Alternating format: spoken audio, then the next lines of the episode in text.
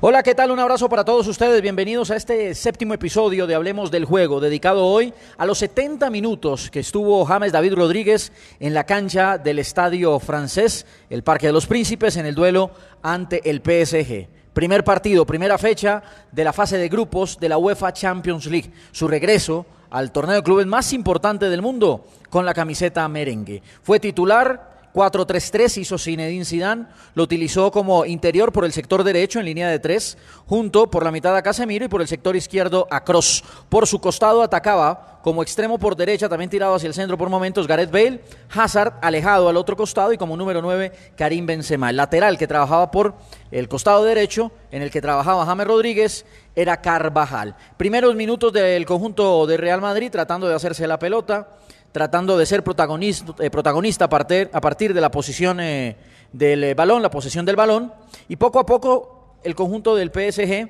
se fue haciendo al partido y se fue haciendo al manejo del juego. Pero este podcast o este capítulo se trata del análisis de James, un hombre al que se le han criticado muchas cosas en Europa y que hoy maneja o marca alguna división o diferencia entre las opiniones en Colombia. Algunos lo ven indispensable, casi obligado en el once titular de Queiroz, y otros dicen que simplemente es un jugador que si no cumple lo que quiere el técnico portugués, no va a poder hacer parte del once titular. Y está claro que Queiroz es un técnico que hace respetar su posición, su posición de jefe, y que con él juegan los que él cree que están bien. Y lo dijo ya en conferencia de prensa en su momento, James y Falcao van a jugar si están al mil por ciento.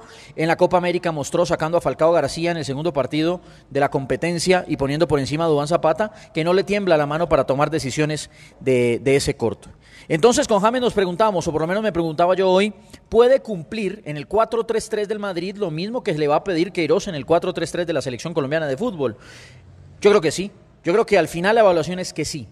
Juega como interior por derecha, repito, sin la pelota se le nota su obediencia táctica, sin la pelota se le nota la disciplina, la actitud para tratar de cumplir con lo que le pide Zidane, pasar la línea de la pelota y estar ahí muy cercano al lateral Carvajal y al volante central que es Casemiro. Eh, tiene que buscar un poquito más de regularidad en ese trabajo, es intermitente y sobre todo que a veces cuando va unos pasitos hacia adelante a presionar la salida del volante rival le cuesta regresar y eso lo entendió PSG y a su espalda y a la espalda también de Cross, porque le sucedió también al alemán, empezó a moverse Di María, que fue el hombre que le hizo el, el eh, trabajo ofensivo al Paris Saint-Germain en la primera parte. Hubo momentos cuando adelantó líneas el conjunto español en los que James supo presionar alto, tuvo también la dinámica, la, presión es un... Eh, eh, eh, es, colectiva, no puede ser individual, y apoyado por el posicionamiento de sus compañeros, siempre atentos y vigilantes a los posibles receptores, James empezó a presionar mostrando que físicamente no le cuesta.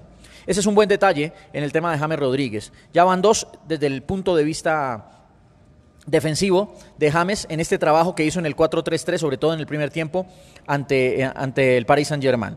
Con la pelota, que ese es uno de los temores. No, es que no castren la capacidad, no castren la imaginación, no castren la, creatividad, eh, la, generación de juego ofensivo de James Rodríguez poniéndolo a defender. Lo siento, lo siento. El fútbol de hoy obliga a que sean tan importantes y tan protagonistas cuando se ataca como cuando se defiende. Y James hoy lo demostró. Claro, tendrá que hacerlo mejor, claro, tendrá que hacerlo más regular, claro, tendrá que hacerlo más seguido. Pero hoy cuando James tuvo la pelota, cuando el Real Madrid estuvo en disposición ofensiva y el balón pasó por el número 16, James tomó buenas decisiones.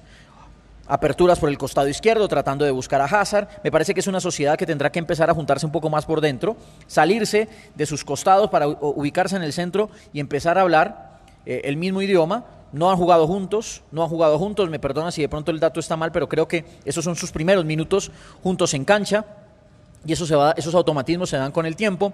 James además es un hombre de pases que rompe líneas de presión. Hay una jugada muy interesante, a ver, busco aquí el tiempo, fue el minuto 18 de la primera parte, donde él rompe la primera línea de presión con una pelota frontal, creo que es Benzema el hombre que hace eh, el pivoteo, y se desdobla, tiene la capacidad para desdoblarse y al final le queda a él otra vez, cuando le pivotean, remata de pierna izquierda y la pelota sale arriba. Conclusión, Conclusión, puede cumplir con los trabajos defensivos, puede ser disciplinado tácticamente, puede ayudar en la recuperación de la pelota sin perder su magia, sin perder su capacidad creativa, sin perder su su vocación ofensiva, eso sí, tendrá que hacerlo más regularmente. Le cuesta a veces regresar, sobre todo cuando hace una presión de unos 5 o 10 metros hacia adelante y le tocan hacia atrás, le cuesta recuperar otra vez la posición, le cuesta mucho, e, e insisto, eso se, lo eso se lo trabajó y se lo explotó Di María, pero es cuestión de irlo trabajando. La actitud está, la capacidad está, el aprendizaje lo está llevando a cabo.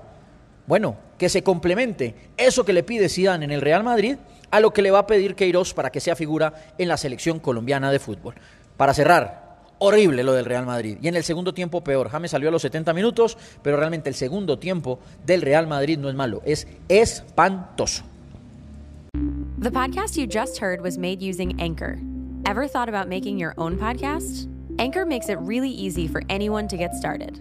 It's a one stop shop for recording, hosting, and distributing podcasts. Best of all, it's 100% free.